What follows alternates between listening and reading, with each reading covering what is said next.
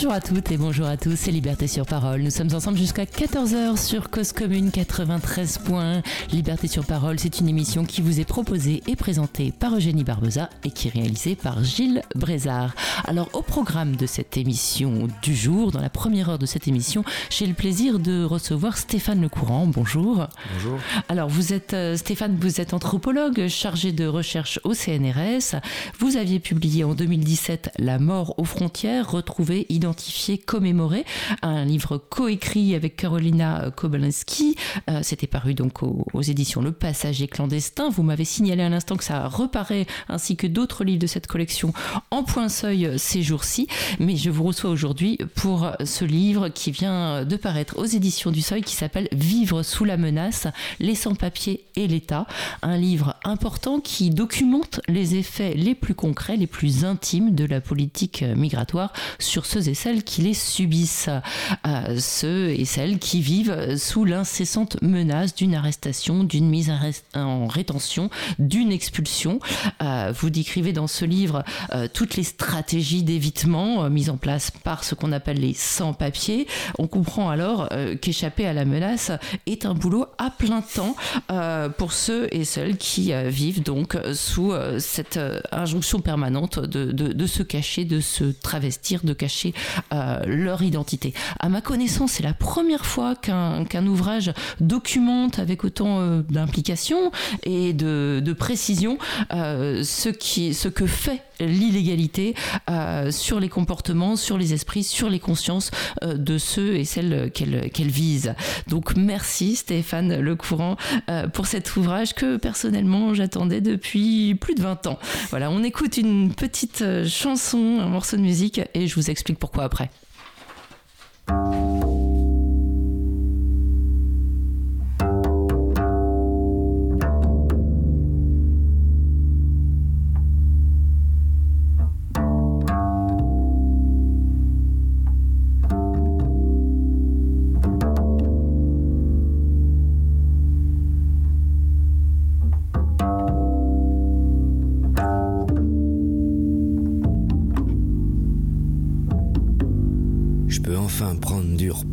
Le soleil. S'il se couche sur une bière, c'est la mer. S'il est pas fou, c'est une merveille qui met le cafard en état de guerre. Sûr, c'est pas du pôle Nord son sourire brûlant. Son voyage n'est que d'ici. On le croit d'ailleurs. C'est marrant. Lui qui pensait n'avoir qu'une vie. Imagine si Magide s'en va et nos rêves qui dans les boira. On a tout regardé, mon grand frère sans papier. On a rêvé tous les mélanges. Je n'aurais jamais parié qu'un jour on dirait que tu déranges. Voici l'heure, ma grande gueule, de faire taire ton honneur. Toi qui portais la tête haute, t'apprendras tes chaussures par cœur. Les flics du métro savent ta faute. Imagine. Si Magide s'en va, et nos rêves, qui dans les boira.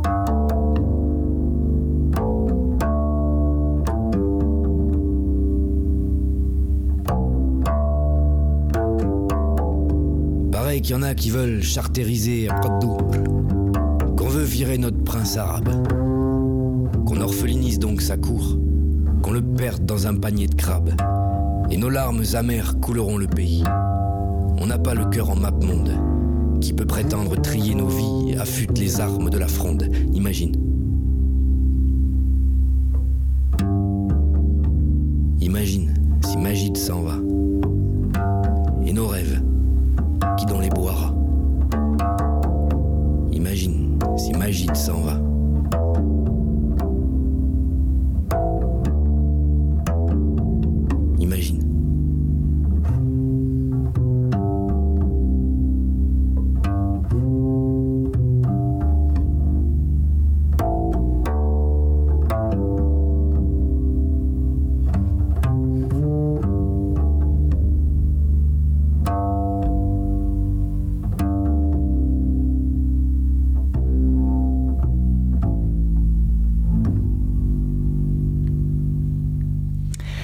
C'était une chanson de Loïc Lantoine, écrite à la fin des années 90. Elle est dédiée à Majid, un étudiant algérien euh, lillois dont le titre de séjour n'avait pas été prolongé.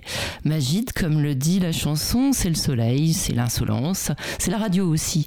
C'est lui qui m'a mis le pied à l'étrier euh, il y a bien longtemps sur Radio Campus où il animait une émission. Ce garçon, fier et beau, rien ne pouvait euh, l'effrayer. voilà, c'était un c'était le plus beau du quartier. Euh, sauf que euh, le soir du 14 juillet 1998, on rentrait ensemble un peu tard, après avoir fait la fête, et j'ai vu Majid raser les murs. J'ai vu la peur dans ses yeux. J'ai pas compris, il a juste soufflé. Il y a des flics partout. On est rentré en faisant plein de détours par des petites rues. Et j'ai compris vraiment compris, compris que même quand on était, on était fier, quand on était beau, euh, eh bien, euh, on avait peur tout le temps. Moi, je l'aidais à faire les démarches, euh, les recours contre son OQTF. Puis après, j'oubliais, je pensais à autre chose. Lui, jamais. Voilà, c'est l'histoire de ma prise de conscience de tout ce que vous racontez dans votre livre, Stéphane Lecourant, Vivre sous la menace. J'ai compris ce jour-là, en 98, ce que c'était, intimement. Et vous, quand est-ce que vous avez compris et quand est-ce que vous avez eu envie de faire ce livre? Merci beaucoup pour votre euh, introduction, merci beaucoup pour cette chanson que j'aime beaucoup et Loïc Lantoine de manière générale est un artiste que j'aime beaucoup. Euh, en fait moi j'ai commencé à, entrer dans ce monde de, des sans-papiers, de la rétention, des expulsions par euh, un engagement associatif au sein de la CIMAD où je faisais du, de l'assistance juridique en rétention. Donc mon rôle était d'essayer de trouver des, des vices de procédure dans toute la procédure d'arrestation, d'enfermement qui aurait pu permettre de casser la procédure d'expulsion et en même temps euh, d'essayer d'aider à monter des recours pour, les personnes qui potentiellement pouvaient entrer dans les catégories du droit euh, pour éviter qu'elles soient euh, expulsées et, pour celles-là très rares parfois ouvrir des voies vers la, vers la régularisation. C'est des cas très exceptionnels mais pour certaines personnes l'arrestation, le placement en rétention peut déboucher sur une régularisation. On, y reviendra peut-être plus tard. Et mon idée au départ était de, de suivre un peu l'effet de l'enfermement, de voir les, les, différentes manières de se positionner par rapport au droit et de, euh, et de réagir à cette période d'enfermement qui, euh, au cours des années, il faut le rappeler quand même, quand elle a été créée, la rétention ne devait durer que 7 jours au maximum. Aujourd'hui, on arrive à 90 jours et là, je vous parle d'une période de 40 ans. Donc, il y a quand même une, un durcissement massif de cette, de cette procédure d'enfermement.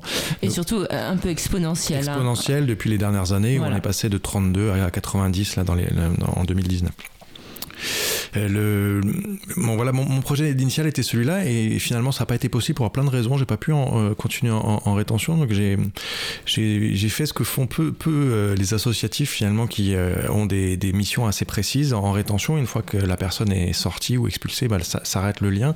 j'ai fait j'ai fait du lien. J'ai essayé de garder contact avec les personnes que j'ai rencontrées. J'ai essayé de les aider dans leur démarche en pensant que je pourrais leur être utile parce que j'avais commencé à magasiner une connaissance du droit que j'estimais assez efficace. Et, euh, D'ailleurs, ils vous disent, hein, on a besoin de votre cerveau, on a besoin de ton cerveau.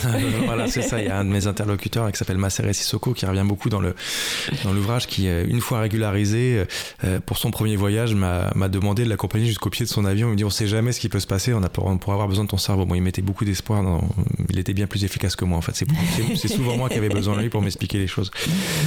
Et donc, à, force de suivre leur quotidien, je me suis rendu compte que finalement, chose que j'avais vue hein, depuis le centre de rétention, mais que c'était moins la l'arrestation, l'enfermement, que la potentialité, que le fait que ça puisse surgir à n'importe quel moment qui construisait leur, euh, univers. L'exemple que vous donnez de cette soirée du, du 14 juillet où on rentre chez soi, euh, sans doute après avoir fait la fête, où on pense complètement à autre chose, tout d'un coup, eh bien, il y a un, policier qui vous rappelle que potentiellement vous êtes charterisable, mm. pour reprendre le, le, terme de la, de et, chanson. Et surtout, euh, bah, quand on quand on n'est pas concerné, on pense parfois à autre chose. Je pense que quand on est concerné, on pense jamais vraiment à autre chose. C'est ce que vous démontrez dans ce livre. Bah, c'est tout l'enjeu en fait, et c'est une des difficultés, et c'est aussi euh, la forme qu'a pris le livre, euh, qui est vraiment essayer d'entrer dans des récits, dans, des, dans, des, dans, du temps long, faire comprendre que ça se joue sur la durée, que la personne, les personnes que j'ai rencontrées, bon, je les ai fréquentées très longtemps, mais ont vécu. combien de temps cette enquête? 4 ans L'enquête a duré plus que 4 ans. En fait, il y a eu pendant 3 ou 4 ans, j'ai plus exactement les dates en tête, j'étais intervenant pour la CIMAD en rétention et par la suite j'ai suivi des personnes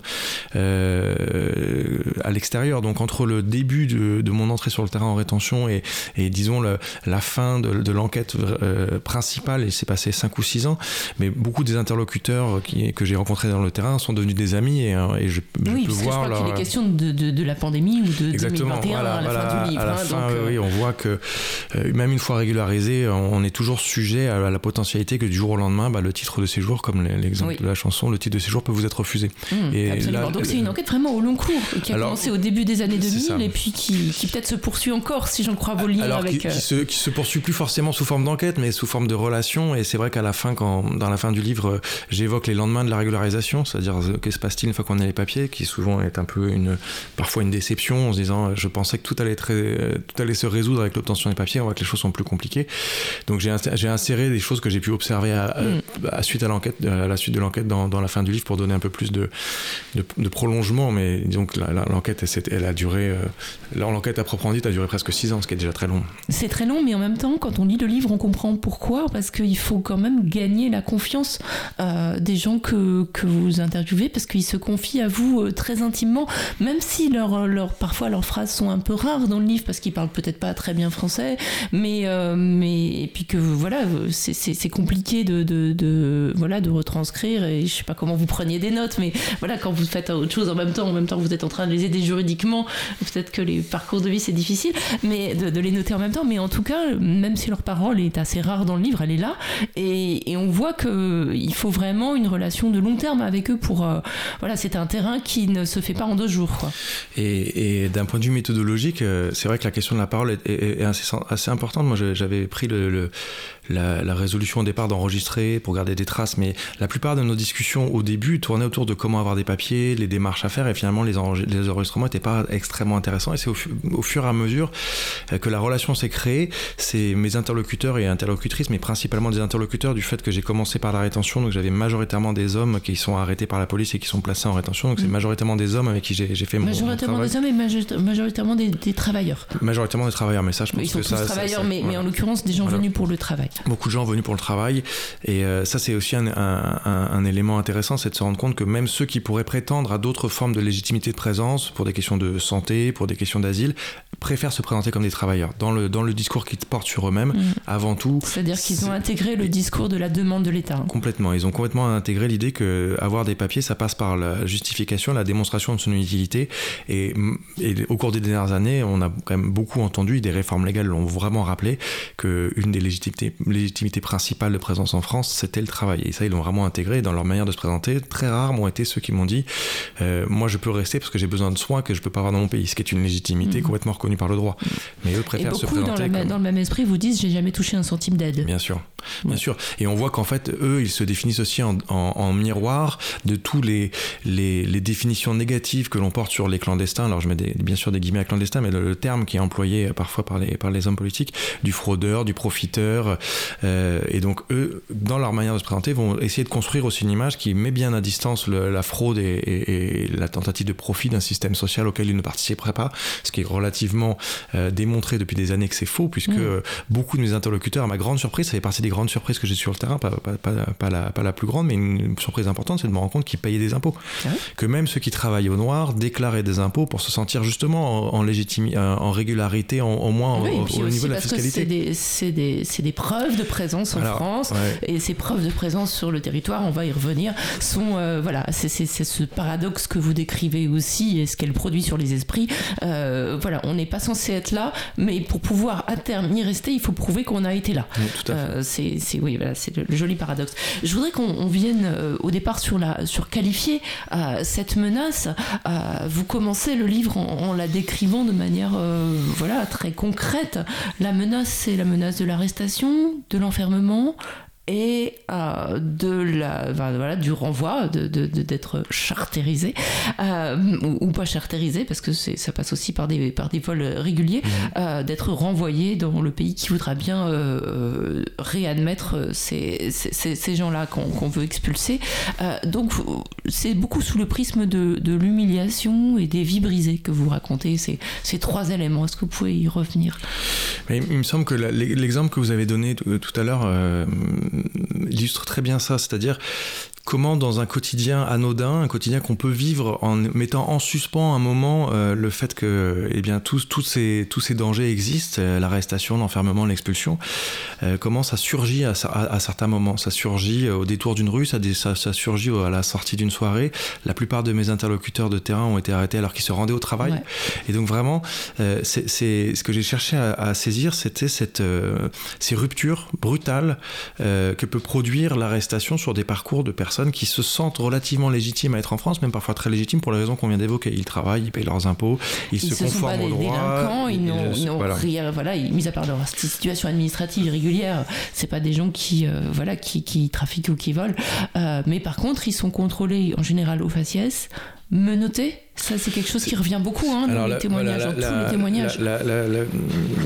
Il y, a des formes de violence policière, alors non pas dans le sens violence, dans le sens d'usage abusif du, de la force, mais violence dans le sens. Mais c'était pas le, c'est pas dans votre livre, mais il y en a aussi. moi, j'ai très peu assisté du fait de, mon, de, mon, de, mon, de, ma position sur le terrain. Il y a beaucoup de mes interlocuteurs qui m'ont fait part euh, d'usage abusif de la force, comme euh, passer une nuit en garde à vue menottée parce qu'on avait essayé de se dérober à la procédure administrative d'expulsion, ou des formes d'humiliation directe, ou euh, euh, mais, mais en dehors de ces, de ces moments-là, le simple fait de, justement, dans un quotidien anodin, euh, sur le chemin de son travail, se faire arrêter, euh, voir son corps tout d'un coup entravé, ne plus avoir la possibilité d'avoir l'usage normal de son corps. donc là, il y a des formes de violence concrètes qui sont vécues comme des humiliations d'autant plus dures à supporter qu'ils se sentent coupables de rien à part de ne pas avoir le bon papier. Mais ce qui... Sauf qu'ils sont coupables de rien, eux le savent, mais les gens qui vont assister à l'arrestation vont se dire qu'il n'y a pas de fumée sans feu. Mmh. Et, et c'est ça aussi qui, leur, qui, qui, qui, rajoute à la menace. C'est pas la juste, juste la menace, enfin je dis juste, mmh. c'est pas la menace d'être arrêté, menotté, humilié, de perdre sa liberté euh, temporairement ou, ou, de manière plus durable, mais c'est aussi la menace de perdre son travail parce que tout d'un coup, bah, il va éclater aux yeux du monde et du patron que si on l'est arrêté, si on n'est pas un délinquant, c'est qu'on est un sans-papier, donc ça peut aussi euh, justifier un licenciement. C'est tout un enchaînement. C'est plus pouvoir payer son loyer, c'est plus... Voilà, c'est toutes ces conséquences-là eux les ont intériorisés. C'est parfois très difficile de les dire, mais ils vous l'ont dit à vous. Et, c'est, effectivement, c'est là où, euh, pour, pour rebondir sur la, question de tout à l'heure sur, la, sur les formes de la menace, au dehors de l'arrestation, de l'expulsion, qui sont vraiment les, euh, le paroxysme en fait du danger tel qu'il est, représenté, il y a tout. c'est la réalité, ça. C'est la réalité. mais il y a aussi tout. Euh, c'est en fait pour dire les choses simplement toutes les effets de révélation de l'irrégularité aux yeux de toutes les personnes auprès desquelles il était préférable de le cacher. Et la mmh. première personne, c'est souvent le patron. Alors les relations au patron sont un peu ambiguës parce que c'est un petit peu un jeu de poker menteur où, chacun sait que l'autre sait, mais tant que c'est pas public, la situation est acceptable. Mais si le patron reçoit un coup de téléphone de la police en disant on vient d'arrêter une, une personne qui travaille chez vous, il est obligé de le renvoyer, sinon lui il se met en, illégalité. Donc à ce moment-là, le jeu de couverture qui se, qui est cette espèce d'accord tacite dont profite le patron euh, le plus souvent euh, en employant un sans-papier est rompu et était obligé il est obligé de renvoyer son, son, employé. Et effectivement, ça c'est une des premières choses que j'ai pu voir en commençant à, sortir de la rétention et en suivant le quotidien des personnes qui avaient été arrêtées, c'est que ces arrestations, même si elles ne débouchent pas sur des expulsions, elles ne font pas rien. Elles ont un effet très concret, à la fois objectivement, euh, parce que certaines personnes sont obligées de quitter leur travail, parfois quittent leur domicile, si le domicile est connu de la police, de peur que la police revienne taper à leur porte pour les arrêter au matin donc perdre leur travail, leur logement, avec cette impression que beaucoup m'ont donné, m'ont traduite de dire euh, j'ai l'impression de tout recommencer à zéro après chaque arrestation. Mmh. Chaque arrestation, c'est comme si je revenais d'arriver en France et que je vais tout réentreprendre, retrouver un travail, retrouver les papiers qui me permettront de travailler. Donc ça, c'est la partie un peu objective. Et effectivement, subjectivement aussi. Mais c'est pas rien quand même. si on se met à leur place, mais euh, enfin voilà, vous comme moi, on est blanc, on est, on va dire des intellos, et euh, mais on, se, on peut même pas imaginer avoir tout à recommencer. Et, c'est, ça, je crois que enfin, ce, décalage entre les, sans-papiers et ceux qui en ont, quand on en a naturellement, c'est voilà, ce livre met un peu des mots là-dessus, mais sur euh, sur le côté abyssal euh, de, des conséquences en fait. Effectivement, il y a, c'est moi une des découvertes à travers cette enquête, c'est de me rendre compte ce que c'était que la présence de l'État au quotidien, quand l'État est un est une source de danger, euh, mm. et que effectivement en tant que blanc, la police pour moi elle est, elle est, relativement absente de mon quotidien, la possibilité que tout puisse s'effondrer du jour au lendemain n'est pas très présente dans, dans mes perspectives, alors qu'eux doivent vivre avec ça ils doivent apprendre parfois justement à dissimuler lors d'une arrestation, dire non, je suis au chômage pour ne surtout pas donner le nom d'un patron, d'apprendre à dissimuler toutes ces choses-là. Ils apprennent en fait à essayer de, garder les, de garder leur, euh, de, pouvoir conserver les fragiles liens, les fragiles édifices qu'ils ont pu bâtir sur le, territoire français. Mais cette euh, incompréhension et méconnaissance de ces effets va très loin puisque je me rappelle très bien avoir discuté un jour avec à l'époque une des personnes qui était responsable de la rétention administrative et de, toute l'action euh, militante de la CIMAD en rétention qui m'avait dit, bah, eux ils sont arrêtés, ils sont libérés, ça change rien pour eux. Et ça montre que même des personnes qui sont très proches en fait de ces réalités, très engagées pour la, pour la fermeture des centres de rétention, pour la liberté de circulation, enfin, n'avaient pas forcément conscience de, cette, de cet élément euh, central euh, de la politique qui fragilise et qui finalement enferme sur le territoire des personnes, euh, des personnes qui parfois voudraient juste venir quelques années et repartir dans leur pays d'origine, mais se trouvent coincés en France. Ça les empêche de voyager, donc ils sont obligés d'avoir de, de, trouver parfois d'autres papiers s'ils veulent quand même voyager mais ne serait-ce que pour aller à, un enterrement hein, ou à des choses comme ça, ils peuvent pas. Ils sont, ils sont dans une nasse. Et, alors, vous décrivez aussi ce que ça produit en termes d'enfermement et en termes de, je veux dire, de géographie, c'est-à-dire euh, en termes de déplacement. C'est-à-dire que les déplacements, ça passe toujours par des détours. Toujours en tête, ils ont d'essayer de trouver la route la plus sûre, l'horaire le plus sûr pour partir travailler. Euh, voilà, c'est jamais le chemin le plus court, le chemin le plus logique, c'est toujours essayer de trouver la gare où il n'y aura pas la police, euh, et ensuite d'essayer d'avoir l'air le plus, euh, j'allais dire, naturel possible quand on, quand on, croise euh, la police, d'essayer de repérer la police à des chaussures.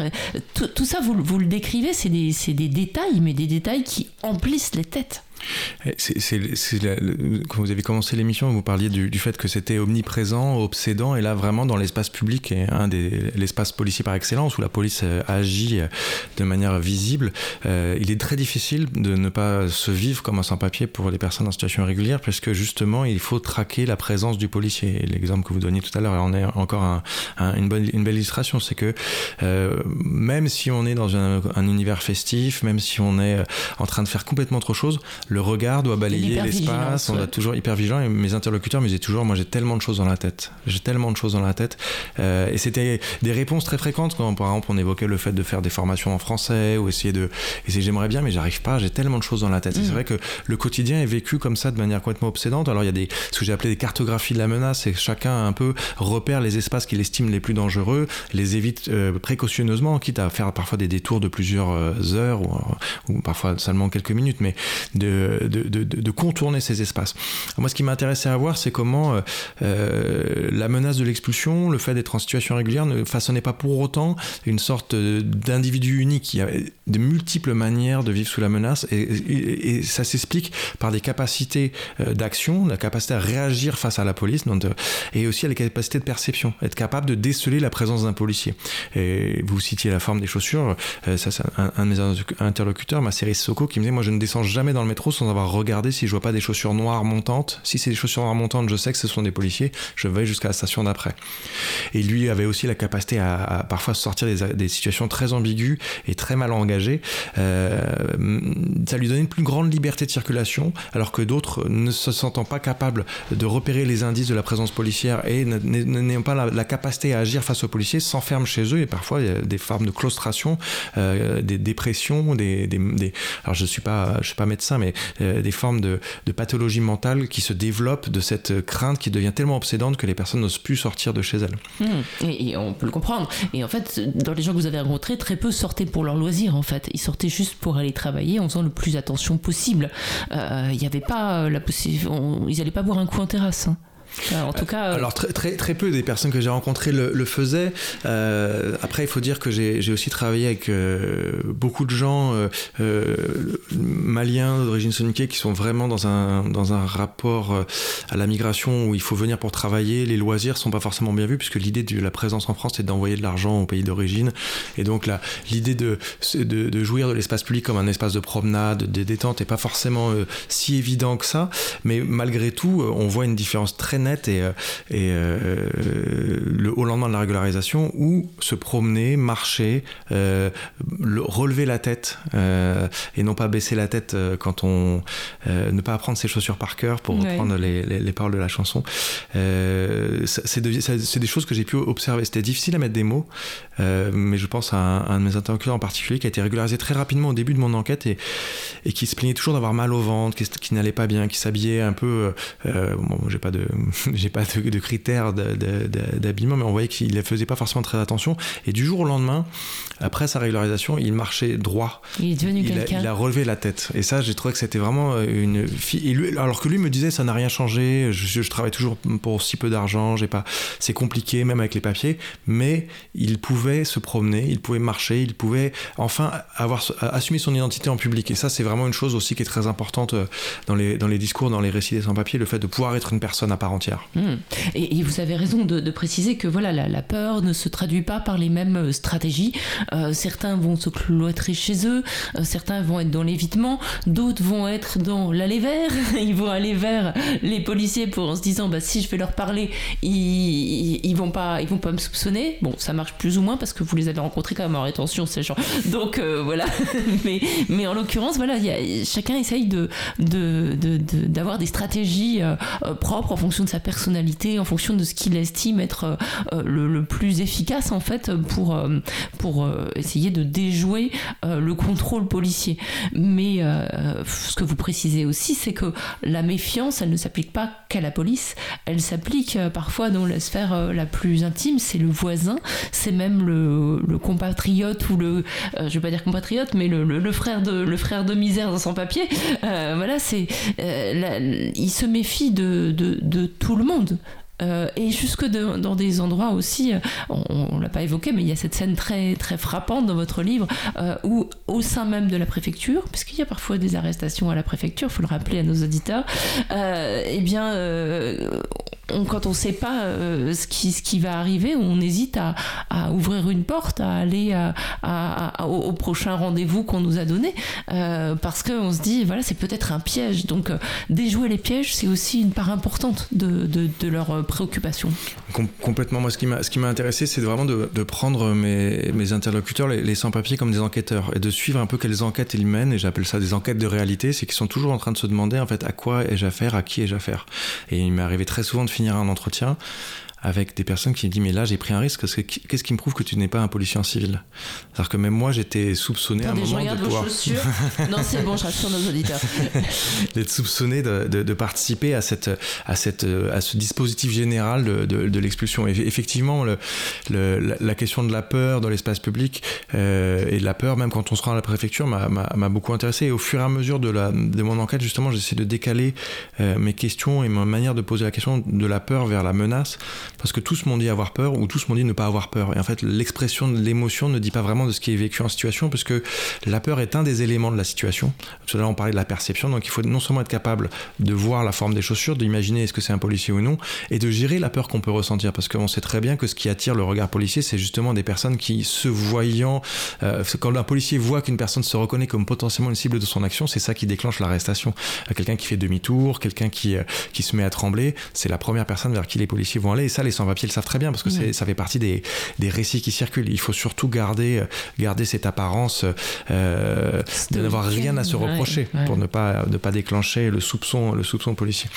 Et effectivement, jusque dans la, jusque dans la préfecture, cette question, cette question se pose euh, et euh, les indices sont un petit, euh, on tente, enfin, les personnes tentent de décrypter les indices. Est-ce que je vais aller, est-ce que le rendez-vous qu'on m'a donné c'est pour être régularisé ou est-ce que je vais pas être arrêté par la police au sein même de la préfecture? Et moi, ayant accompagné beaucoup de gens au 8e bureau qui avait une très très mauvaise réputation à l'époque de mon enquête, j'ai vu plusieurs fois des gens se faire arrêter dans la salle d'attente du 8e bureau.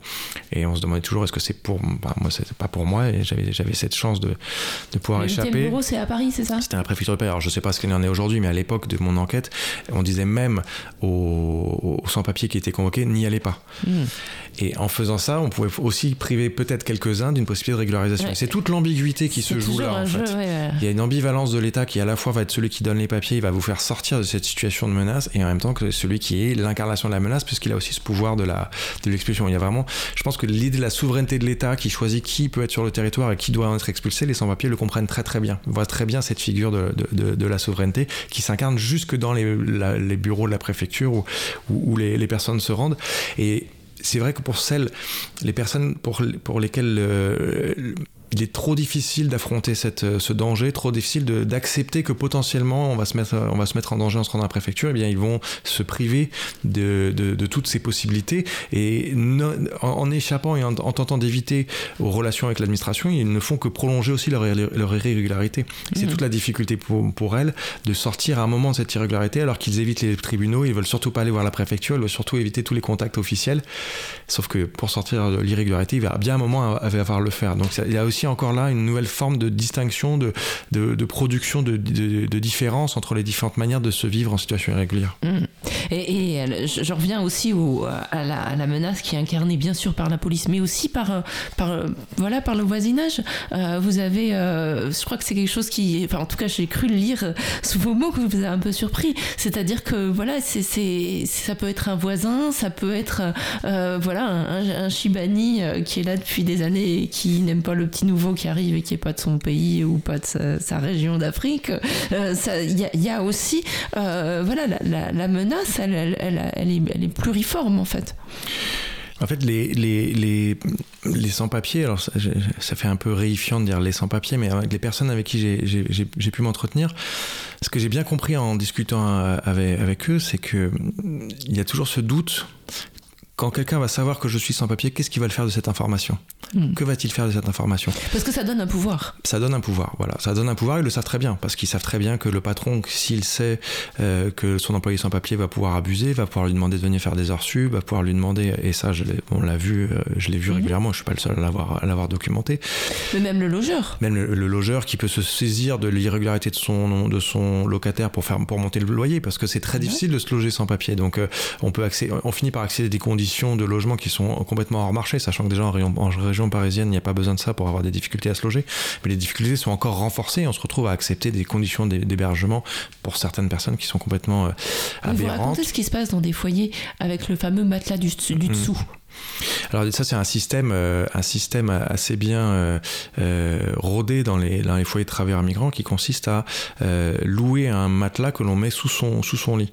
Et je me rappelle de cette scène qui est vraiment qui se passe au tout début de, de mon terrain où je rends visite à un homme qui avait une cinquantaine d'années, qui était un peu différent des profils les- la, plupart des gens avec qui j'avais fait mes enquêtes jusque-là, enfin mon enquête jusque-là, qui était plutôt des entre la vingtaine et la trentaine, donc on était vraiment dans les mêmes tranches d'âge au moment de l'enquête. Et lui il était plus âgé, il était venu en France avec un projet très précis. Il voulait, euh, il voulait permettre à sa famille de disposer de situations, de conditions financières suffisantes pour euh, euh, pour vivre. Donc il était venu, il, s'était donné l'objectif de rester trois ou quatre ans maximum et de rentrer au pays. Bon, il n'a pas pu pour les raisons qu'on évoquait tout à l'heure. Il n'a jamais pu trouver un travail à plein temps. Il a enchaîné des tout petits boulots qui lui permettaient pas de mettre d'argent de côté. Il était très angoissé à l'idée d'être à l'extérieur de, son foyer, donc ça lui permettait pas non plus de rencontrer de potentiels nouveaux employeurs. Enfin, il était dans un dans une situation où il les sentait un peu bloqué. Et euh, moi j'étais allé dans sa chambre de foyer, il y avait euh, huit personnes, euh, quatre fois euh, quatre lits et quatre matelas sous, euh, sous les lits. Et au moment de lui demander où est-ce qu'il dormait, il m'a dit mais c'est une évidence que je dors sous le matelas parce que j'ai pas de papier. Parce que en fait le, le propriétaire, le, le- l'habitant officiel de la chambre surélève son matelas avec des grandes boîtes de conserve, Ouais. glisse un matelas en dessous et, et loue ce matelas en dessous, ce qui lui permet lui d'économiser sur son propre sur son propre loyer.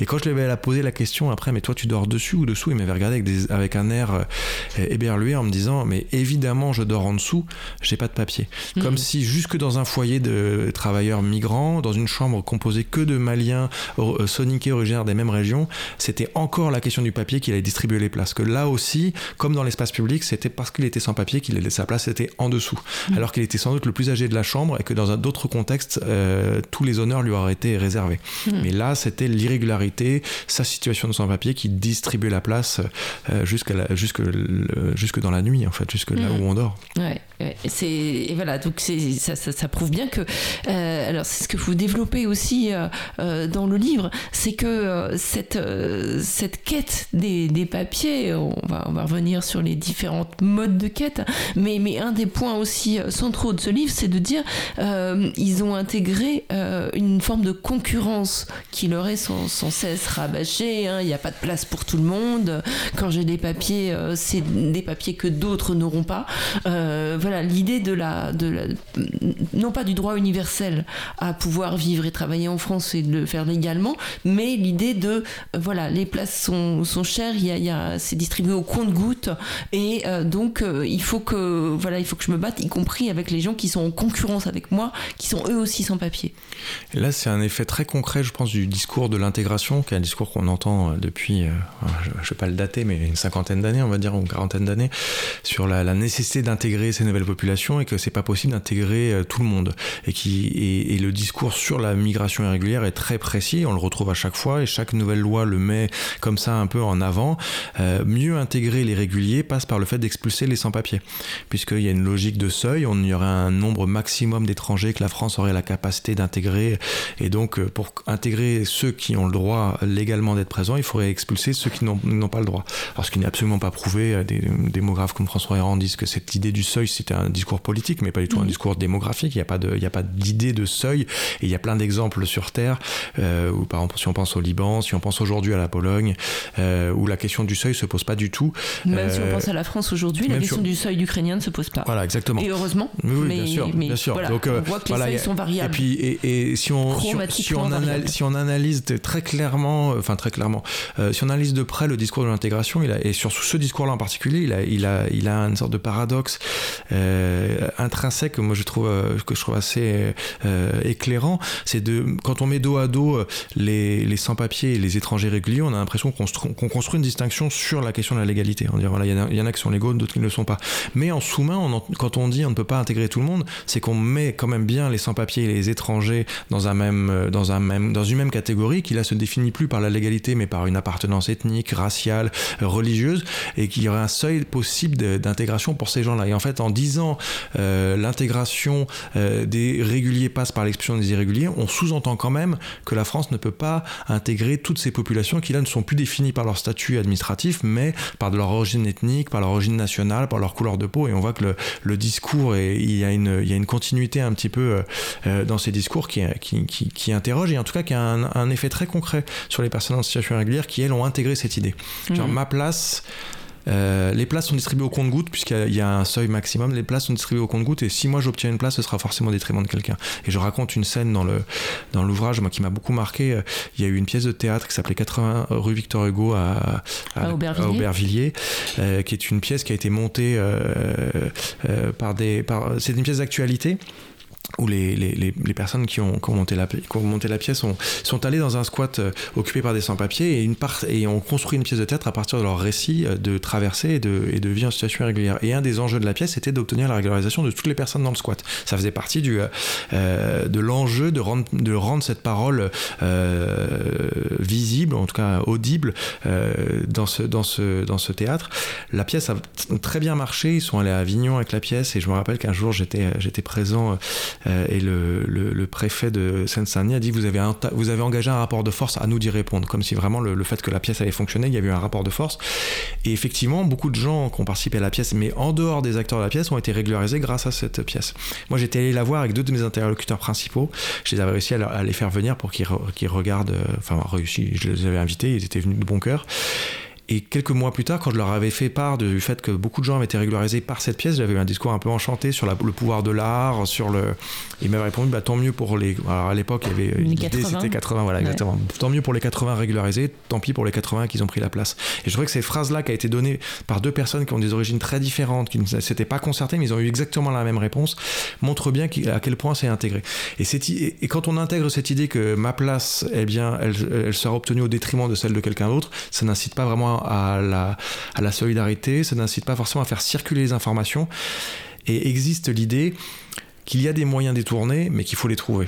Qu'il y a des, failles dans, le, dans, la, dans, la, dans la procédure, qu'il y a des failles dans l'État, mais qu'il faut les chercher individuellement, parce que le premier qui la trouve va en bénéficier avant que la porte se referme. Mmh. Et donc la quête des papiers se fait un peu de manière comme ça, isolée, en cherchant la solution à son problème.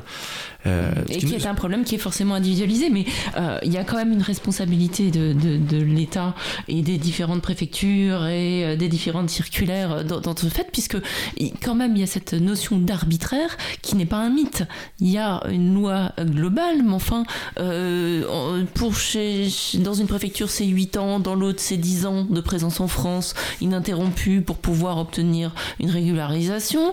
Euh, il y, a quand même beaucoup euh, d'arbitraire et de, choses qui sont plus ou moins à la, discrétion euh, des guichetiers, tout simplement, des préfectures, hein, ça vous le racontez dans le livre, qui fait que, euh, évidemment, on ne peut pas leur en vouloir de, de dire que c'est grâce à Dieu, euh, grâce à la chance, grâce au hasard, qu'ils ont trouvé des papiers. Effectivement, ça c'est vraiment quelque chose qu'ils euh, découvrent assez rapidement, c'est qu'il y a une, sorte de, non-cohérence entre ce qu'ils observent et le, droit tel qu'il est énoncé. Alors ça fait longtemps, euh, les gens comme Daniel, des personnes comme Daniel Lochac ont, ont écrit sur le droit des étrangers. C'est un droit très mouvant qui change très régulièrement. Au cours de mon enquête, il y a dû avoir six ou sept réformes du droit des étrangers. Donc effectivement, c'est difficile de s'approprier, ça, rend la, matière mouvante et le, quelles sont les nouvelles normes. Puis il y a beaucoup de, circulaires aussi, alors qui sont pas forcément publics, qui, qui vont euh, régir le travail en préfecture. Donc il n'est pas forcément simple de savoir au moment où on se rend à la préfecture, est-ce que je suis exactement dans les clous, est-ce que je vais pouvoir euh, bénéficier de, du titre de séjour euh, vu ma situation personnelle. Et beaucoup se rendent compte, et là c'était vraiment euh, tout au long de mon terrain, les personnes me disaient mais je ne comprends pas, il y a des gens qui sont arrivés après moi, qui ne travaillent pas, qui ont des papiers, moi je suis là depuis plus longtemps, je travaille et j'en ai pas.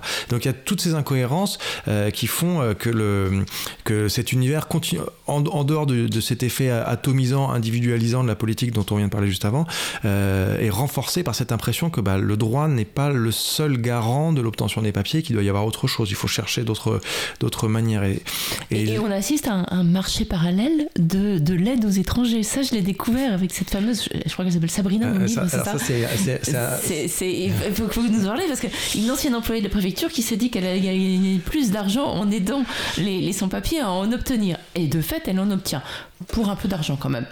Alors ça c'est le euh, c'est un personnage qui a traversé toute mon enquête de manière un peu fantomatique puisque la première fois que j'en ai entendu parler c'était par Masseri Sissoko. Alors Masseri Sissoko pour ceux qui liront le livre verront celles, celles et ceux qui liront le verront que euh, c'est une personne assez importante dans le livre. Euh, j'ai passé beaucoup de temps avec lui, il m'a raconté plein de choses que d'autres ne m'ont pas raconté sur des pratiques détournées, sur des choses plus ou moins légales. Et euh, il m'en a parlé la première fois en me disant Bon, euh, c'est la seule personne que je peux pas te présenter. Et c'est la seule personne à qui il a refusé euh, que je. Alors il vous dit pourquoi? Alors il me dit pourquoi, il m'a expliqué. Alors il m'a dit Enfin, je vais le traduire dans mes mots, mais globalement, il n'était pas très sûr de la légalité de ses services. Il mhm. Il savait pas vraiment si ce qu'elle faisait était légal ou non. Il avait peur que si s'il s'il se présentait dans son bureau avec un blanc, elle ait peur que je sois un policier ou que je sois quelqu'un qui potentiellement puisse la dénoncer. Et c'est des années plus tard, après l'enquête, que j'ai rencontré une autre personne qui, enfin, mon nom a un peu circulé parfois et des personnes me demandaient d'aider euh, euh, pour la régularisation de leurs camarades ou leurs amis. Et j'ai accompagné quelqu'un qui m'a dit j'ai rendez-vous chez Sabrina, tu peux venir avec moi là. J'ai vraiment l'aubaine, l'aubaine de la rencontrer enfin. Et en fait, tout ce qu'elle fait est tout à fait légal. Euh, elle fait de l'aide à, monter des dossiers de régularisation. Et effectivement, j'ai découvert à ce moment-là. le fait d'afficher la, somme, les sommes dues sur les, passeports. Elle a, elle a, elle a, elle a une technique pour recouvrir le, c'est les dettes non payées, c'est qu'elle affiche sur le mur de son bureau une, photo, une photocopie géante de, du, du, passeport de la personne avec la somme qui reste à payer, estimant sans doute que l'humiliation publique représentait cet affichage dans un milieu où les gens se connaissent beaucoup parce qu'elle recrute beaucoup de, de, visiblement de ses clients au sein de la, la communauté malienne, soninké, et donc le fait qu'on puisse voir la photo d'un cousin ou d'une connaissance sur le mur peut, peut agir sur l'activité du remboursement. Mais effectivement, c'est une ancienne, une ancienne employée de préfecture qui devait très bien connaître le droit des étrangers, qui, euh, qui vient dans son, qui a monté un petit bureau où elle aide à monter des, des, des dossiers de régularisation, mais de manière tout à fait euh, légale. Mais ce qui est drôle et ce que je trouve vraiment marquant dans cette crainte qu'avait Masser au départ de la présenter, c'est de voir comment l'idée de l'authentique, euh, du légal, de l'illégal, du vrai, du faux est complètement entremêlée dans la quête de papier. Il n'y a pas l'idée qu'il y a la voie légale et la voie illégale. C'est très entremêlé et c'est pas toujours facile de savoir ce qui est le vrai et le faux. Et je me rappelle par exemple d'un interlocuteur euh, euh, qui, euh, qui un jour est arrêté par la police. Il présente son titre de séjour en toute décontraction parce qu'il était persuadé que c'était un vrai puisqu'il l'avait obtenu à la préfecture. Sauf que c'était un faux qu'il avait obtenu à la préfecture. Et il le découvre en même temps que les policiers qui le contrôlent. Alors comment ça, on, comment on obtient un faux à la préfecture? Mais il avait eu un, il avait eu un, un, intermédiaire qui avait dû lui faire sortir une carte de séjour authentique sur lequel son nom avait été noté, mais c'était pas une, c'était une, c'était un authentique en termes de papier, mais pas un authentique en termes de titre. Donc hmm. il était, il n'était dans aucun fichier euh, de régularisation. Il n'a pas été régularisé. On lui a donné une carte authentique sur laquelle on a mis, son nom. Alors justement, j'en, viens à la question des papiers parce qu'on parle de sans papier, mais enfin bon, déjà, on, l'a évoqué tout à l'heure, il faut prouver qu'on est en France depuis un certain temps. Donc ces gens accumulent toutes les preuves de présence, que ce soit des convocations médicales, des convocations à la préfecture, des, arrestations, euh, des, fiches de paye dans le meilleur des cas. Euh, enfin voilà, tous ces papiers sont accumulés, donc ça fait des, valises. Je crois que vous avez passé beaucoup de temps, en plus d'écrire ce livre, à classer des papiers de manière chronologique en enlevant les faux, etc. Et on en vient à la question du faux. Euh, il y a toute dans, dans, dans, cette dans cette menace, il y a aussi une menace, j'allais dire presque pour la santé mentale de certains d'entre eux, parce que d'aucuns vivent ou travaillent sous des fausses identités, c'est-à-dire qu'ils travaillent avec les papiers de quelqu'un d'autre. Parfois, alors j'allais dire c'est très drôle, mais c'est pas drôle du tout. Mais quand même, on, sourit quand même en lisant le livre quand on voit que euh, il y en a un qui a une identité euh, pour euh, être demandeur d'asile et puis une autre pour être régularisé sous, sous le sous le, le, statut de, de, travailleur. donc voilà, donc ils, sont doubles, ils sont triples. Ça peut quand même rendre un peu dingue. Et puis surtout, il faut penser à répondre à tous ces noms là quand on nous appelle. un, de mes étonnements en, classant les dossiers que vous venez d'évoquer, des preuves de présence, c'est de me rendre compte que le, le contact avec l'État était, récurrent, contrairement à l'idée du clandestin, le terme qu'on emploie d'imaginer que ce sont des personnes qui vont se tenir aux marges de la légalité, aux marges de l'État et qui vont profiter de cette marginalité pour tirer profit, en fait on rend compte que les sans-papiers, en regardant leurs documents, ils ont euh, très régulièrement contact avec l'administration, avec la justice, avec la police, et finalement euh, toutes les preuves de tentatives d'expulsion euh, de l'administration à leur rencontre deviennent des preuves de présence par la suite. Hein. C'est tout le, paradoxe dont on, dont on parlait en, introduction. Et pour, pour survivre le temps de l'irrégularité, pour pouvoir euh, malgré tout limiter l'impact de cette irrégularité, effectivement, euh, ils vont se barder de toute une gamme de documents, euh, plus ou moins vrais, plus ou moins faux. Et l'exemple de la carte dont on vient de parler montre que c'est beaucoup plus complexe que l'idée du vrai ou du faux. J'ai un de mes interlocuteurs qui, par exemple, avant de partir du Mali, s'est fait établir un, passeport malien sous un faux nom, mais le passeport était authentique en termes de pièces, une pièce authentique.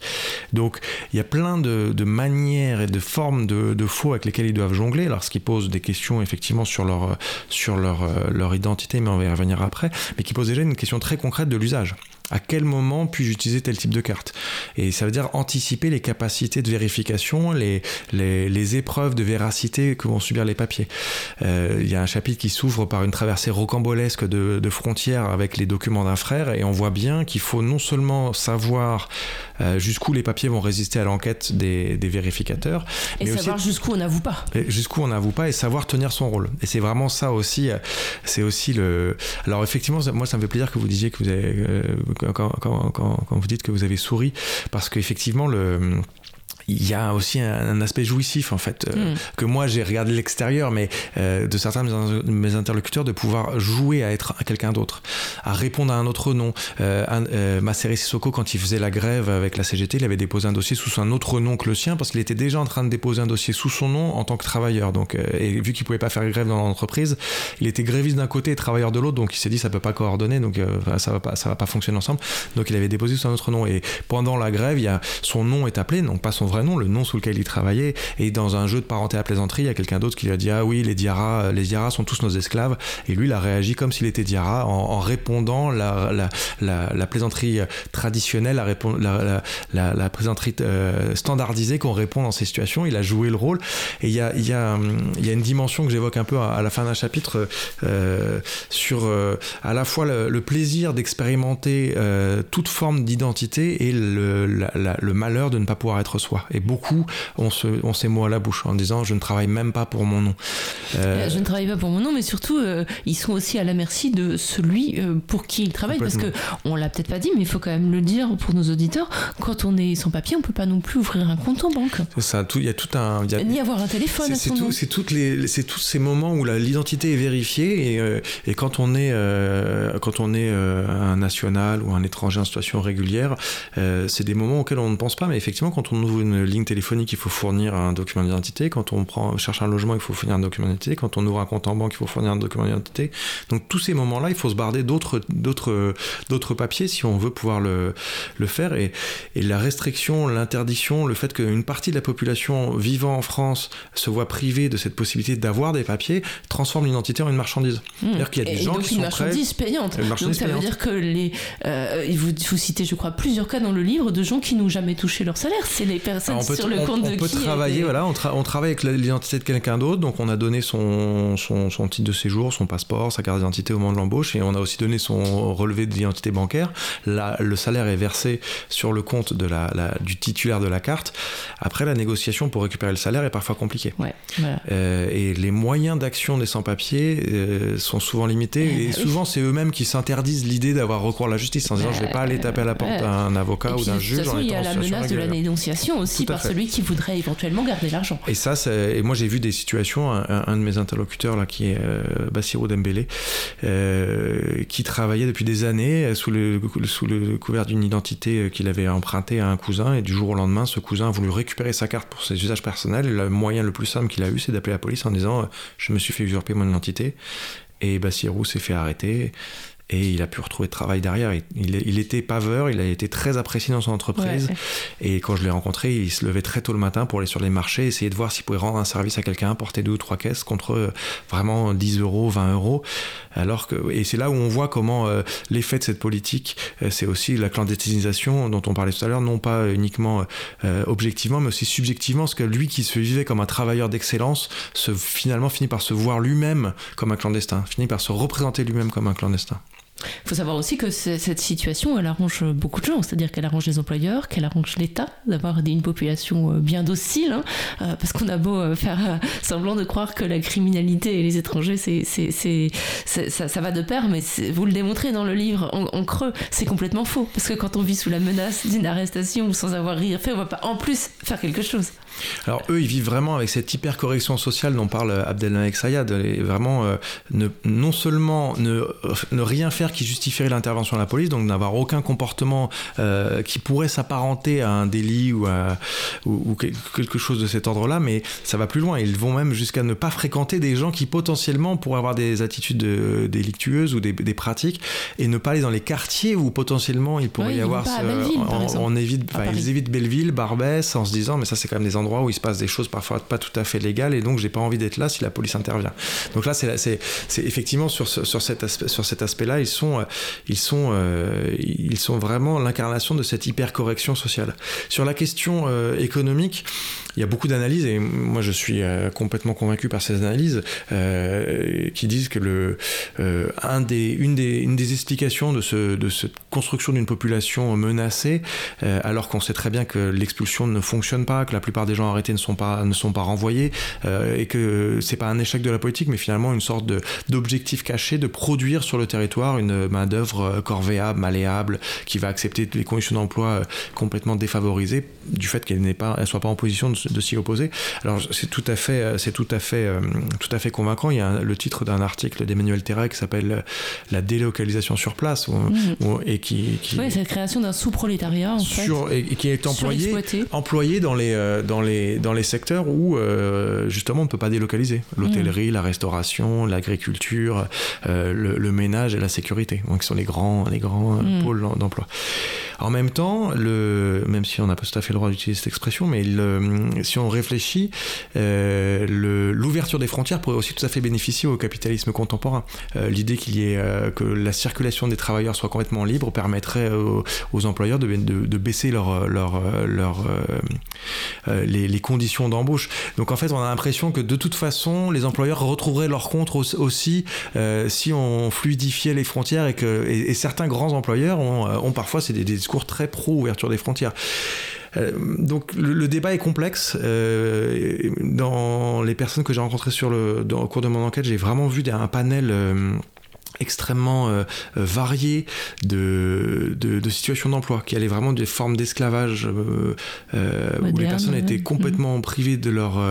n'avaient, on, leur prive, on, les, on leur retirait leur passeport, ils n'avaient pas de salaire, ils, étaient corvéables à merci, on les appelait à n'importe quel moment, ils devaient faire tout et n'importe quoi, il n'y avait aucune définition du, du, du, poste qu'ils employaient, et d'autres qui travaillaient justement grâce à tout ce qu'on vient de décrire avec l'usage de, d'autres papiers, qui travaillaient dans des conditions exactement similaires à celle d'un travailleur régulier. Et, d'où, alors euh, il nous reste malheureusement peu de temps, mais euh, il faut quand même parler de, la fameuse régularisation qui est un horizon. Euh, voilà, vous décrivez des scènes dans le livre où quelqu'un qui vient d'être régularisé s'écroule physiquement tellement la pression a été forte et il a l'impression que ça y est, enfin voilà, quelque chose s'est passé. Et alors effectivement, quelque chose se passe, ils peuvent voyager, ils peuvent aller dépenser tout leur argent dans leur pays d'origine et revenir en repartant à zéro. Ça, c'est quelque chose d'un peu cynique aussi qui est raconté dans le livre, euh, voilà, du rapport au pays d'origine où voilà, ils sont là pour ramener de l'argent et leur honneur tient à cela. Et euh, bah, ils y vont et voilà, on leur reprend jusqu'à leurs pantalons et, leurs chemises et ils reviennent et il faut à nouveau travailler, travailler, travailler pour, pour pouvoir euh, bah, y retourner deux ans plus tard ou un an plus tard. voilà, c'est aussi, voilà, vous, racontez vraiment tout dans, dans, le livre, mais, mais je voudrais qu'on en revienne à, le désenchantement aussi des, des régularisés euh, pour plusieurs raisons. Euh, d'une part parce que leur situation, notamment de travail, ne change pas forcément, alors que c'était pour eux une revanche d'avoir des papiers, et puis bah, ils se rendent compte que dans la réalité, euh, ce n'est pas forcément le cas. Et deuxième question, c'est on a des papiers, mais pour combien de temps? Le sursis reste présent hein? Effectivement, le, le, cet écroulement qui peut avoir lieu juste après la régularisation que, que vous décrivez vient aussi du fait, et de, ce qu'on parlait tout à l'heure, le, le, droit étant, étant vu comme quelque chose de si peu stable, c'est que jusqu'à la dernière seconde, même si tout indique que la régularisation va être obtenue, le stress est énorme parce qu'on ne sait jamais, tout peut s'effondrer encore une fois. Et la plupart des gens, quand ils ont leur papier, c'est au moins la cinquième, sixième, septième fois qu'ils sont allés en préfecture faire cette démarche. Cinquième, sixième, septième fois qu'ils ont été déçus. Et donc, jusqu'à la dernière seconde, on ne sait pas.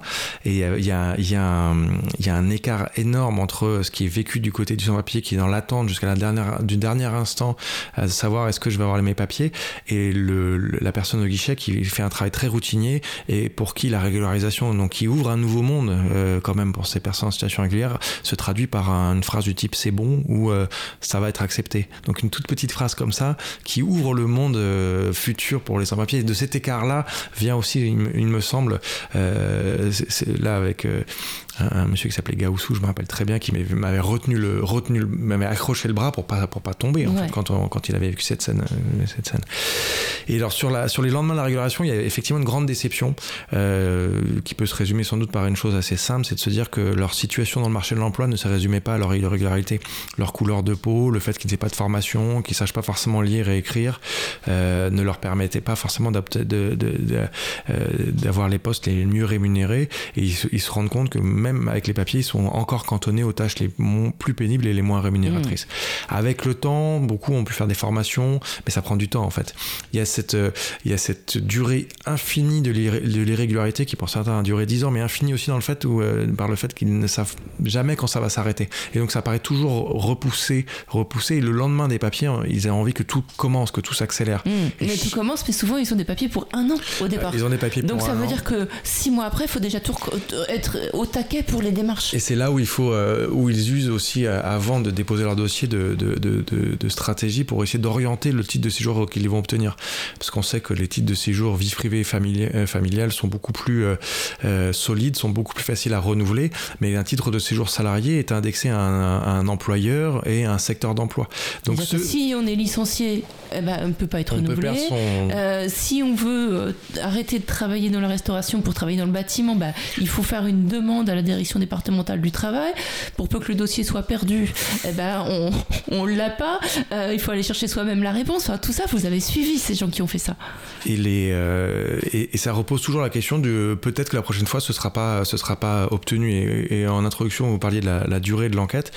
Un de mes interlocuteurs que j'ai rencontré tout début de mon enquête, donc il a été régularisé depuis près de 10 ans, l'année dernière, quand il a déposé sa demande de régularisation, on lui a dit Vous n'avez pas assez travaillé l'année dernière. Il se trouve qu'il est travaillé dans la restauration et que la pandémie actuelle ne lui a pas vraiment permis de, de travailler régulièrement. Et je pense qu'il n'est pas le seul. Sauf que lui, il n'a pas bénéficié forcément des aides et des soutiens de l'État. Au contraire, on lui a fait bien comprendre à la préfecture que euh, si l'année prochaine il venait avec euh, si peu d'heures de travail, il ne serait pas renouvelé. Sachant qu'il avait jusque-là des titres pluriannuels. Donc il se sentait de plus en plus en possibilité d'envisager un avenir en France. Et pour vous dire le décalage entre ce que lui en fait, vit, ça veut dire qu'il a été au chômage partiel il a, été un, il a été au chômage, il y a plein de moments où il n'a pas pu travailler Donc, pendant en la... fait, le chômage ne compte pas pour ces gens-là, en fait, pour les gens avec un titre pour, de séjour provisoire. La, pour la préfecture, euh, ce qu'on ce qu'on lui a dit, moi j'étais pas là quand, on, quand, quand, il est, quand il est allé, mais ce qu'il m'en a, dit, c'est que la préfecture a dit vous n'avez pas assez travaillé l'année dernière. Et donc peut-être que l'année prochaine, on va pas vous renouveler. Et il avait un titre pluriannuel, et au lieu d'avoir un nouveau titre pluriannuel, et on lui a il redonné a un titre d'un an, ouais. en disant voilà, l'année prochaine, faites-nous les preuves, vous êtes un bon travailleur. Et pour vous, pour vous expliquer le décalage entre ce que lui vit personnellement et ce que l'administration lui renvoie, c'est que lui, il était en train de m'interroger sur les, les, les, démarches à faire pour être naturalisé, parce qu'il y avait le projet de faire venir sa femme, prendre un logement, faire venir sa fille qui est née euh, au pays. Et là, en fait, il se rend compte que bah, ça, ça va encore prendre des années, puisque mmh. il en est encore à devoir euh, peut-être l'année prochaine ne pas être en situation régulière. Mmh. Et, et, évidemment, là, vous parlez de vous me lancer une, une perche. Je voudrais, je sais pas si on va terminer là-dessus, mais euh, il y a bien sûr la vie intime aussi, la vie amoureuse. Euh, c'est quand même pas rien qui est complètement modifié par le fait de ne pas avoir de papier.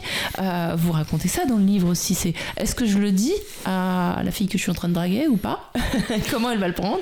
euh, Est-ce que je me marie pour les papiers? Comment euh, ça se vit ça de, de, de, de, demander de faire une demande en mariage juste pour les papiers? Euh, Voilà, même si c'est pas un mariage, ce qu'on appelle un mariage blanc, d'où l'État m'impose un mode de vie. Toutes ces questions, bien sûr, elles se posent.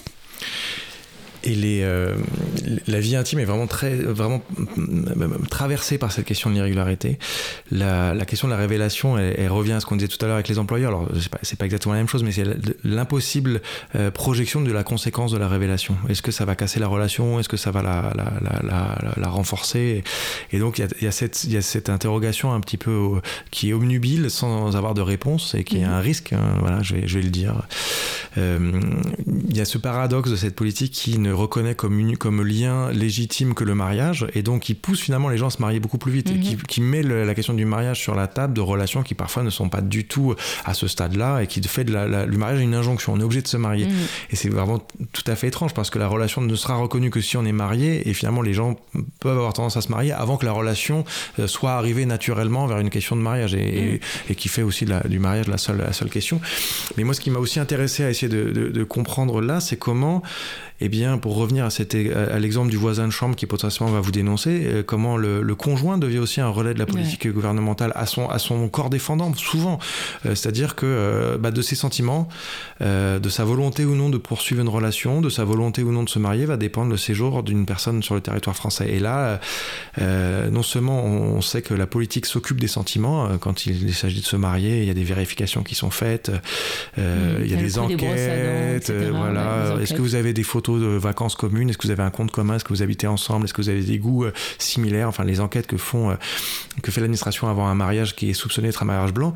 Mais on voit qu'il n'y a pas que la politique qui s'occupe des sentiments. Les sentiments se teintent aussi de politique. Oui, puisque de l'amour d'une personne va dépendre le séjour de l'autre. Vous racontez dans le livre, et c'est assez poignant, de, de ça, ça, vient à la fois de policiers qui disent à une jeune femme qui vient voir son, son compagnon qui est en, en, rétention, les policiers lui disent bah, Vous devriez l'épouser quand même. Les associatifs lui disent Vous devriez l'épouser quand même. Euh, la nana, elle se dit Bon, de quoi il se mêle? Et, et, elle a raison. Sauf que, voilà, euh, les injonctions viennent en fait de toutes parts et bienveillantes en plus. Et moi, c'est une scène qui m'a beaucoup marqué parce que je discutais avec cette jeune femme qui était venue voir son conjoint qui était arrêté.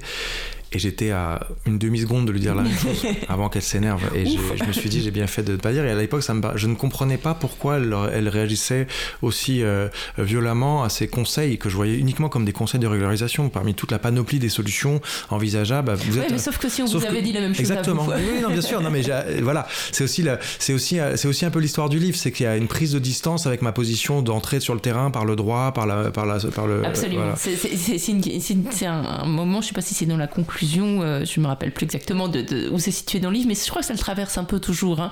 Euh, vous vous questionnez aussi la question, la, la, place de l'anthropologue, euh, c'est-à-dire voilà, vous êtes entré de manière assez avec la froideur du droit, et en fait, ce que vous disiez tout à l'heure, vous voyez vos, collègues associatifs qui en oublient l'intime, qui en oublie la réelle empathie, c'est-à-dire ces gens, c'est moi.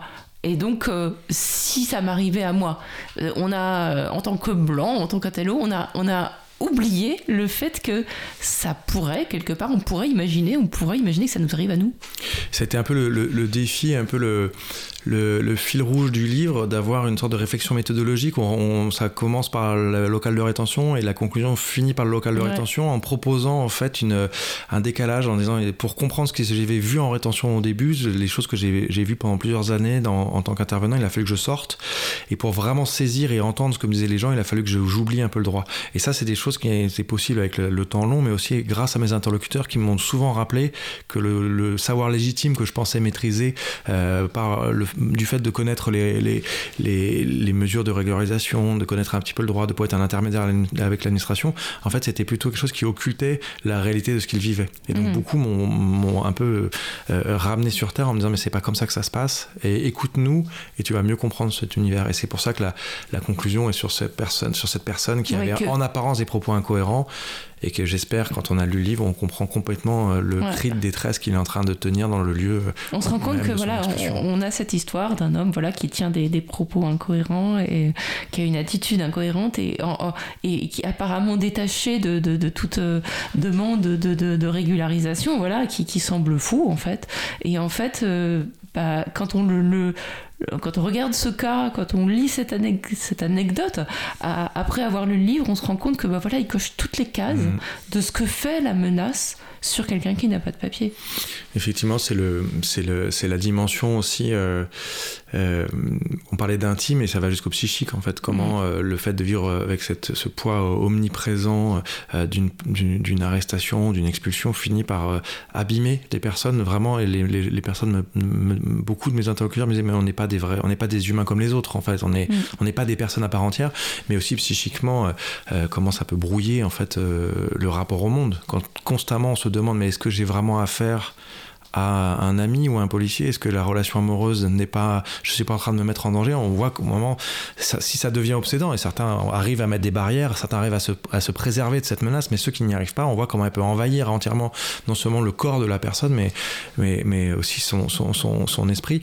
Et là, je finis euh, le livre par cet exemple-là, mais beaucoup de mes interlocuteurs un jour m'ont dit euh, peut-être que le plus simple, c'est de sauter par la fenêtre. Mmh. Et on voit euh, comment ils sont poussés à bout et que le même jusqu'au désir de vivre est, est entaché et attaqué par cette euh, par cette euh, omniprésence du danger euh, au quotidien. Et certains vous disent aussi, une fois qu'ils ont les papiers, temporaires toujours, mais une fois qu'ils ont, voilà, qu'ils ont une existence légale, ils vous disent j'ai failli devenir fou. Mmh. beaucoup m'ont dit, beaucoup m'ont parlé de cette, de cette impression de devenir fou. On parlait en, introduction de, d'avoir tellement de choses dans la tête, mais d'avoir pas, de pas avoir d'espace de liberté personnelle pour penser à autre chose. Jusque là, les rêves la nuit, qui sont des rêves où on rejoue des scènes d'arrestation, où se rejoue un, un avenir euh, radieux une fois que la régularité sera obtenue, mais même la nuit devient un espace envahi par, euh, par la question de la régularité et de l'irrégularité. Et c'est vrai que quand, tout, quand toutes les sphères de, son, de sa vie, de la, du rapport à l'espace public, au travail, au rapport intime, sont traversées par la question de l'irrégularité, on peut très bien comprendre comment beaucoup m'ont dit euh, je suis en train de devenir fou. Mmh.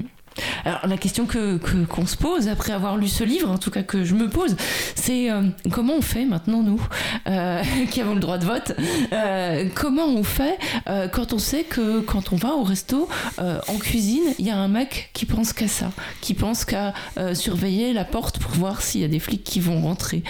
comment on fait quand dans, le métro, il y a quelqu'un qui est en train de regarder partout et qu'il faut pas trop regarder parce que sinon il va s'inquiéter encore plus comment, comment on fait pour vivre dans une société où on n'est pas tous égaux, on le savait, mais où il y a des gens qui, qui vivent une, une, telle menace, qui vivent une telle existence. Bon, à mon sens, ça menace l'ensemble de la, de la société.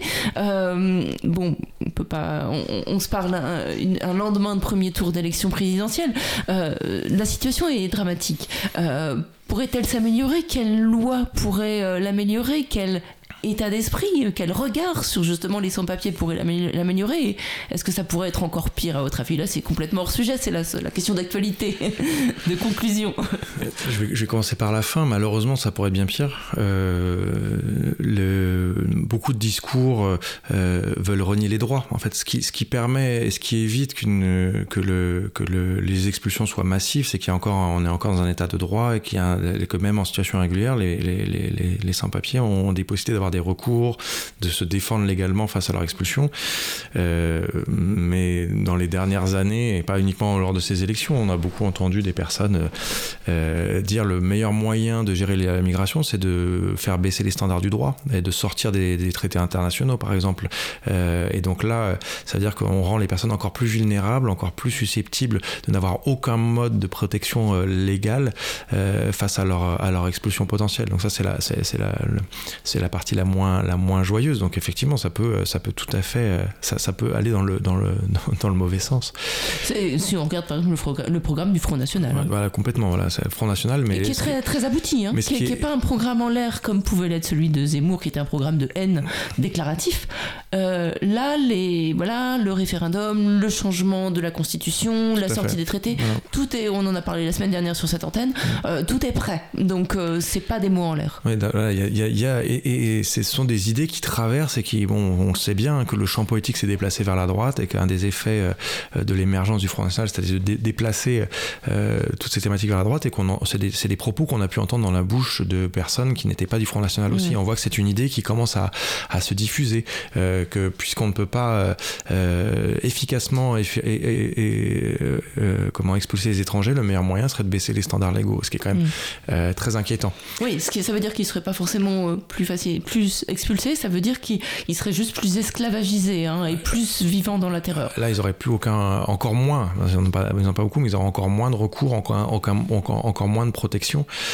Et, euh, Donc possiblement exploités par toutes sortes de, toutes sortes de personnes. Hein, euh, C'est le, c'est le, c'est une des, euh, un des aspects moi qui m'a intéressé, c'est de voir que le simple fait d'être en situation régulière vous rend vulnérable vis-à-vis de toute personne qui aura la une possibilité ou une autre d'exploiter votre qui aura et qui pourra. Et pas uniquement un patron en fait. C'est là où ça peut être plein d'autres personnes qui peuvent faire. Chantage, voilà, et, plus la menace est importante, plus le chantage peut être efficace. Ça, ça, c'est des choses qui sont quand même très documentées depuis bien longtemps. Plus les politiques sont répressives, plus les effets pervers qu'on vient d'évoquer pendant toute l'émission sont renforcés. Et ce qui, est, frappant aussi dans le livre, et ça je voulais le, souligner, c'est un peu hors sujet maintenant, mais c'est la possibilité, l'ingéniosité pour, euh, pour arriver à gagner de l'argent, parce qu'il faut énormément d'argent quand on est clandestin. C'est comme quand on est en cavale en fait, euh, tous payant liquide. Euh, voilà, c'est un peu ça, hein, c'est un peu l'impression que ça, donne. Et, donc ils arrivent à se débrouiller pour gagner au prix de leur santé. Hein. Ils bossent énormément pour gagner ce qu'il faut comme argent. Voulu vraiment le laisser dans le livre, alors sans forcément que ce soit omniprésent, mais j'ai voulu laisser des, des sommes concrètes pour qu'on qu'on se représente ce que c'est en fait de la, vie en situation irrégulière. Que si vous devez avoir une adresse postale qui n'est pas l'adresse où vous vivez parce que vous voulez pas que la police connaisse votre adresse quotidienne pour pas que vous soyez arrêté, ben vous pouvez, il faut trouver quelqu'un qui accepte de vous faire un certificat d'hébergement. Et là, ça peut se payer 400 euros par exemple. Alors je dis 400 euros, c'est la somme dans le livre, mais ça peut être, ça peut être un, service qui est rendu entre amis, mais pas toujours. Et donc essayé de laisser un petit peu régulièrement des sommes parce que c'était aussi des choses qui, qui étaient préoccupantes pour mes interlocuteurs. Ils parlaient beaucoup de ça, ils me parlaient beaucoup de combien ça leur avait coûté, combien coûte l'achat d'une fausse carte, combien coûte les services d'un avocat. toutes ces choses-là, dans, dans, la, dans la quête de papier, ce sont des, des, intermédiaires, ce sont des moyens, des techniques qui sont, qui sont payantes. Et effectivement, quand on évoquait tout à l'heure le fait que c'est pas évident de mettre de l'argent de côté, de l'envoyer au pays, euh, eh bien c'est aussi parce que ça coûte très cher en fait. Euh, tout est plus cher quand on est en mmh. situation irrégulière. Est plus cher et, voilà, c'est ce prix au, quotidien et, sur tous les plans que, que, vous décrivez dans ce livre, donc Vivre sous la menace, les sans-papiers et l'État, c'est paru aux éditions du Seuil. Et je le précise quand même, il y a quand même euh, voilà, des, des, des, situations qui sont presque drôles, il y, a des, il y a des anecdotes, ces gens sont devenus des amis. donc voilà, il y en a un qui vous dit même, alors je sais pas ce qu'il en est, vous allez peut-être nous le révéler aujourd'hui, je vais apprendre le français maintenant que j'ai des papiers, bientôt j'aurai plus besoin de toi. ça y est, il, a, il, parle mieux français que vous Il écrit des livres meilleurs que les vôtres il a, il a poursuivi sa, sa, carrière dans le bâtiment, mais il a quitté euh, l'appel et le marteau piqueur pour euh, conduire des engins de chantier.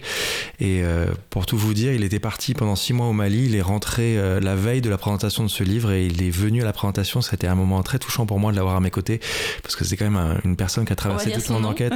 Masséré Sissoko, c'est son, son nom dans le livre. C'est rigolo, c'est un sacré personnage. C'est un sacré personnage. Voilà, donc c'est voilà, pour lui et tous les autres aussi ce livre. J'avais envie de lui laisser le dernier mot du livre quand il dit Moi aussi j'écrirai des livres meilleurs que toi. C'était une manière de lui dire que ce livre aussi, c'est. C'est le sien, c'est le leur. Hein, c'est le leur, voilà. Alors il n'y a pas beaucoup de femmes, puisque justement meilleur que toi, on va, on va y venir. Il n'y a pas beaucoup de femmes dans le livre, mais il y en a une quand même qui est, voilà, qui est Carole, qui, qui, qui, vraiment qui est, qui est la parfaite, qui veut, qui s'est renseignée sur le métier qu'il fallait faire pour être accepté en France, qui corrige vos fautes d'orthographe quand vous faites.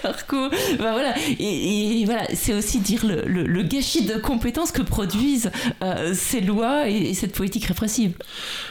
La, la, la, le dispositif d'expulsion finalement transforme la frontière de, sa dimension la plus euh, euh, géographique, de la limite qui empêcherait de traverser, en une dimension extrêmement temporelle. C'est des gens qui sont englués euh, dans des démarches administratives qui sont infinies, qui durent et qui sont toujours reportées au mois d'après. et pendant ce temps-là, les personnes ne peuvent pas exercer à plein leur, leur, leur talent. Et effectivement, en y repensant, et puis même quand je vivais l'enquête au premier plan, ce sentiment de gâchis, il, traverse tout toute l'impression qu'on a de cette politique et ça broie aussi des, personnes qui, au bout de dix ans, n'ont plus l'énergie qu'elles avaient euh, dix ans plus tôt. Et donc, effectivement, il y a, y a, une sorte de. On passe à côté, enfin, l'État passe à côté, et, par cette politique, euh, euh, réduit des compétences, réduit des capacités.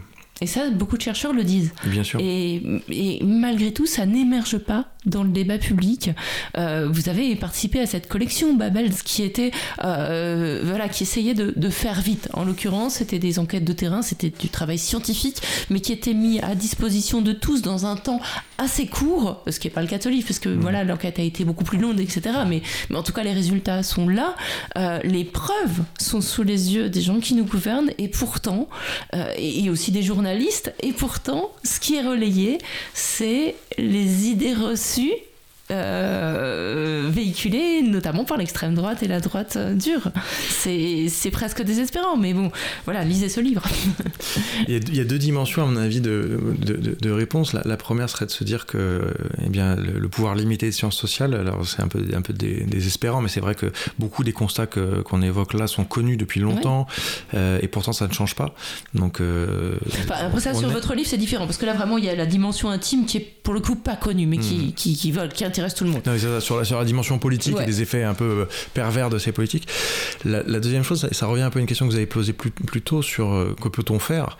il me semble que à la lecture du livre et, beaucoup aussi dans les, dans les travaux qu'on a fait dans le programme de recherche Babel, il y, a, il y a quand même une remise en question fondamentale et profonde du régime contemporain des frontières. On, se rend compte que les frontières tuent en Méditerranée, dans le Sahara et ailleurs. Dans la Manche. Dans la Manche aujourd'hui, à la frontière Espagne, entre l'Espagne et, la France on sait, on sait qu'elle tue, on sait qu'elle n'empêche pas de venir. Donc, euh, euh, une, manière d'envisager un, avenir qui serait quand même plus euh, profitable à tous, ce serait de, fluidifier un peu cette possibilité mhm. de déplacement. Et de, mais c'est des choses qui ne se peuvent, qui ne se font pas à une échelle nationale. C'est-à-dire, c'est pas un, État qui va choisir du jour au lendemain d'ouvrir ses frontières alors que les autres autour les ferment.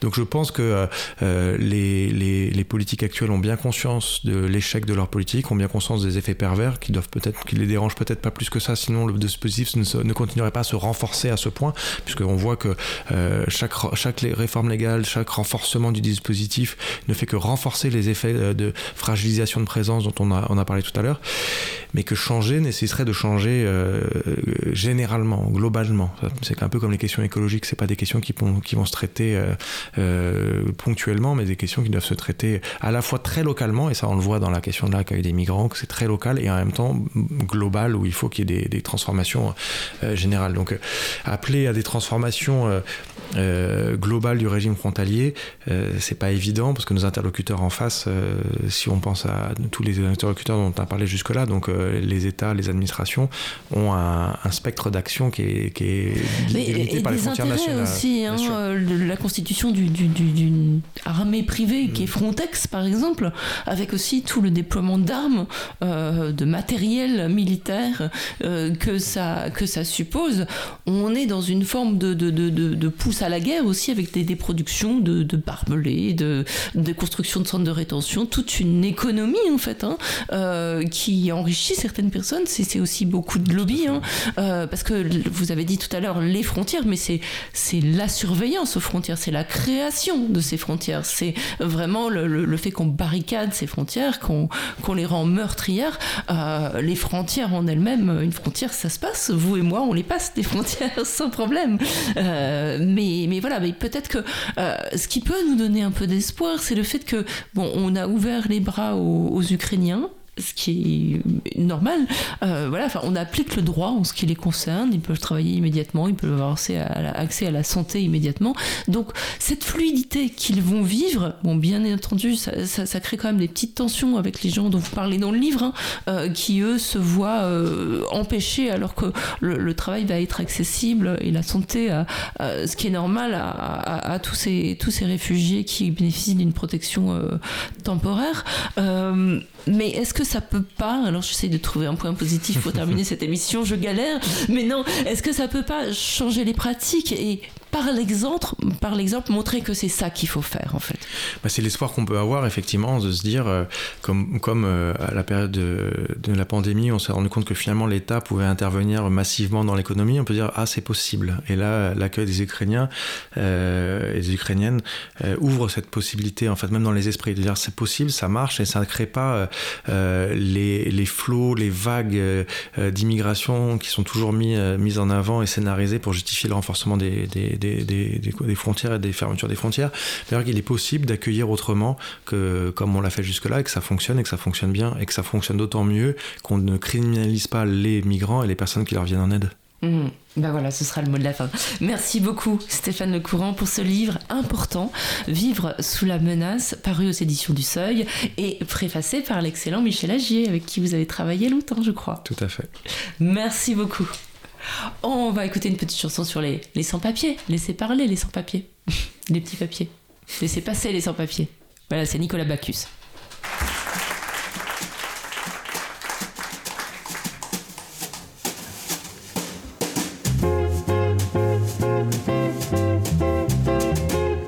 Charter, au revoir, papier mouchoir, c'est juste sous vos papiers rideaux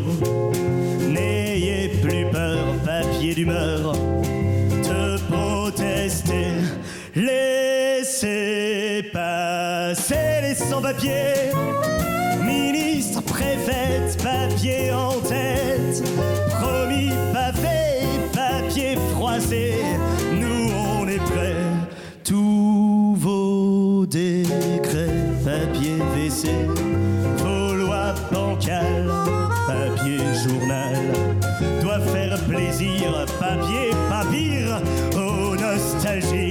La